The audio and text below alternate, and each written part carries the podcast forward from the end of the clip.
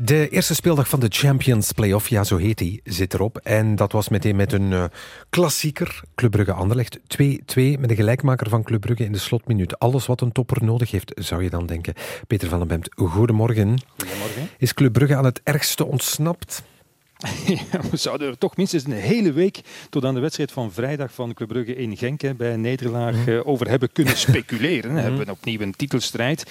En uh, Philippe Clement kan dan nu achteraf wel zeggen dat een eventuele nederlaag niet voor extra stress had gezorgd bij Club Brugge. Wel bijvoorbeeld de enorme ontlading bij zijn bazen op de eretribune bij die 2-2 doet toch wat anders vermoeden. En het is ook logisch, hè, want stel je maar eens voor. Uh, Anderlecht wint, wel op zes punten dan. Genk op zeven punten. Club Brugge heeft nu uitwedstrijden naar Genk en naar Antwerpen. Racing Genk en Anderlecht zitten duidelijk in de flow, in vorm, hebben het grote vertrouwen. En ja, Club Brugge, eh, dat gisteren ook, behalve dan een goede periode van een kwartier eh, na de rust, collectief en individueel ver van dat beste niveau dat we gekend hebben van Club Brugge een paar maanden geleden zat. Wel, dan zou het wel degelijk toch een nerveuze week zijn geweest bij Brugge, hoe je het ook draait of keert. En zouden die achtervolgers misschien wel weer zijn gaan dromen. Maar oké, dat is allemaal niet gebeurd nu, dankzij die uh, gelijkmaker van Bas Dost. Maar oké, aanvoerder Ruud Vormer was toch uh, duidelijk. Hij zei, ja, ik ben natuurlijk blij dat we gelijk hebben gemaakt, hè, maar we moeten toch een keer gaan praten. Hè, want club geraakt maar niet op toerental. Dat is toch de conclusie. Drie maar van zijn laatste zeven competitiewedstrijden gewonnen. Daarvoor tien op een rij gewonnen. Hoe je het dan, uh, of je dat wil uitleggen of niet, ja, dat is toch groot verval. Ja, en hoe komt dat eigenlijk? Club Brugge wilde heel sterk starten. Dus wat je wil en wat je kan, ligt dus blijkbaar een grote kloof. Waaraan ligt dat bij Club? Ja, dat hadden ze zelf ook aangegeven. Hè, dat, eh, dat alle excuses van de voorbije weken, corona dan hè, vooral, die, mm dat, dat club toch heeft geteisterd, dat die allemaal waren opgebruikt. Dat de start van de play-offs voor nieuwe energie, nieuw elan zou zorgen. En, zoveel toch intern ook te horen, ja, ze willen tegen Anderlecht nog wel een keer een statement maken. Ze waren ook een beetje gepikeerd door die uitbundige manier waarop Anderlecht die overwinning thuis hè, van een week of drie geleden had gevierd. Een paar uitspraken van Anderlecht-spelers die niet helemaal goed waren gevallen. Dus ze waren erop En ja, het is toch niet gelukt. Dat is de conclusie. En enkele keuzes die eh, Philippe Clement heeft eh, gemaakt.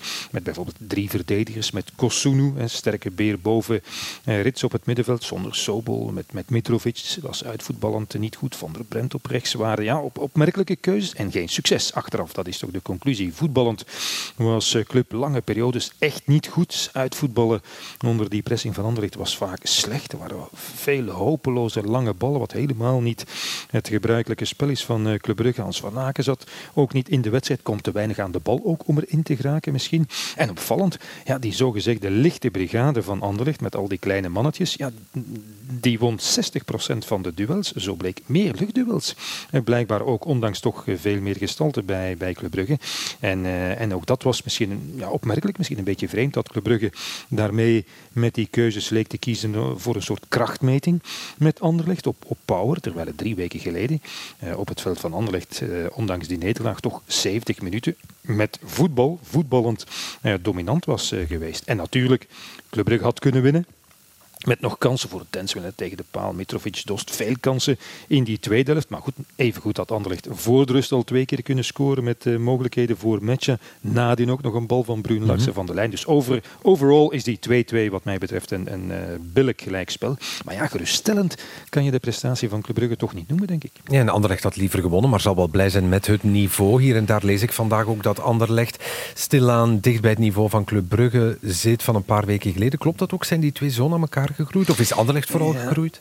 Ja, je kan dat natuurlijk niet op basis van één onderling duel al concluderen. Hè, dat Anderlecht Club Brugge al heeft bijgebeend. Dat, dan moet je die conclusie toch trekken over een volgehouden niveau over een heel seizoen. Maar goed, de progressie eh, in vergelijking uiteraard met die match tegen oktober was ook een heel andere ploeg. Is enorm. Maar ik vond ook met eh, die van drie weken geleden vond ik dat groot. Hè, want eh, Anderlecht heeft dan wel gewonnen in Brussel. Maar ja, Club was toch 70 minuten redelijk op zijn gemak voetballend baas. Anderlecht heeft dan een hele periode achter de bal moeten lopen. Terwijl gisteren eh, had Anderlecht met, met een goede organisatie, goed neergezet, goede pressing. Voor rust eigenlijk ook al controle. Was het de enige ploeg met die twee kansen? Was het volwassen, mentaal sterk, toch weer een achterstand opgehaald voor de tweede keer tegen Club Brugge. Ja, Anderlecht heeft in een recordtempo aan uh, Métier gewonnen.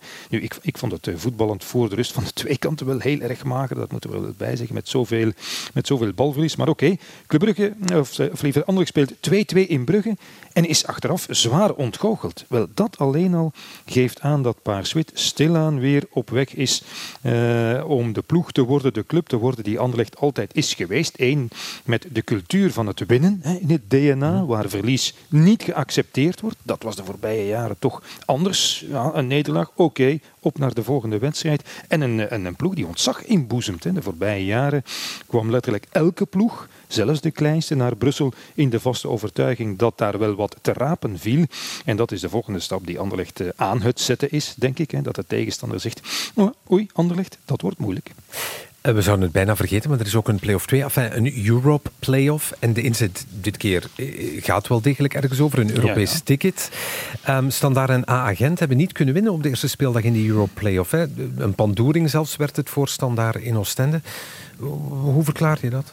Ja, dat zijn dan de twee leden van de G5, de grote clubs uit ons voetbal. Totaal gebrek aan mentaliteit, aan eergevoel is vaak in de commentaren terecht opgewezen aan de juiste ingesteldheid van een profsporter. Ronduit onvergeeflijk waren die zwakke prestaties van Standaard, ook van Agent en een helft lang.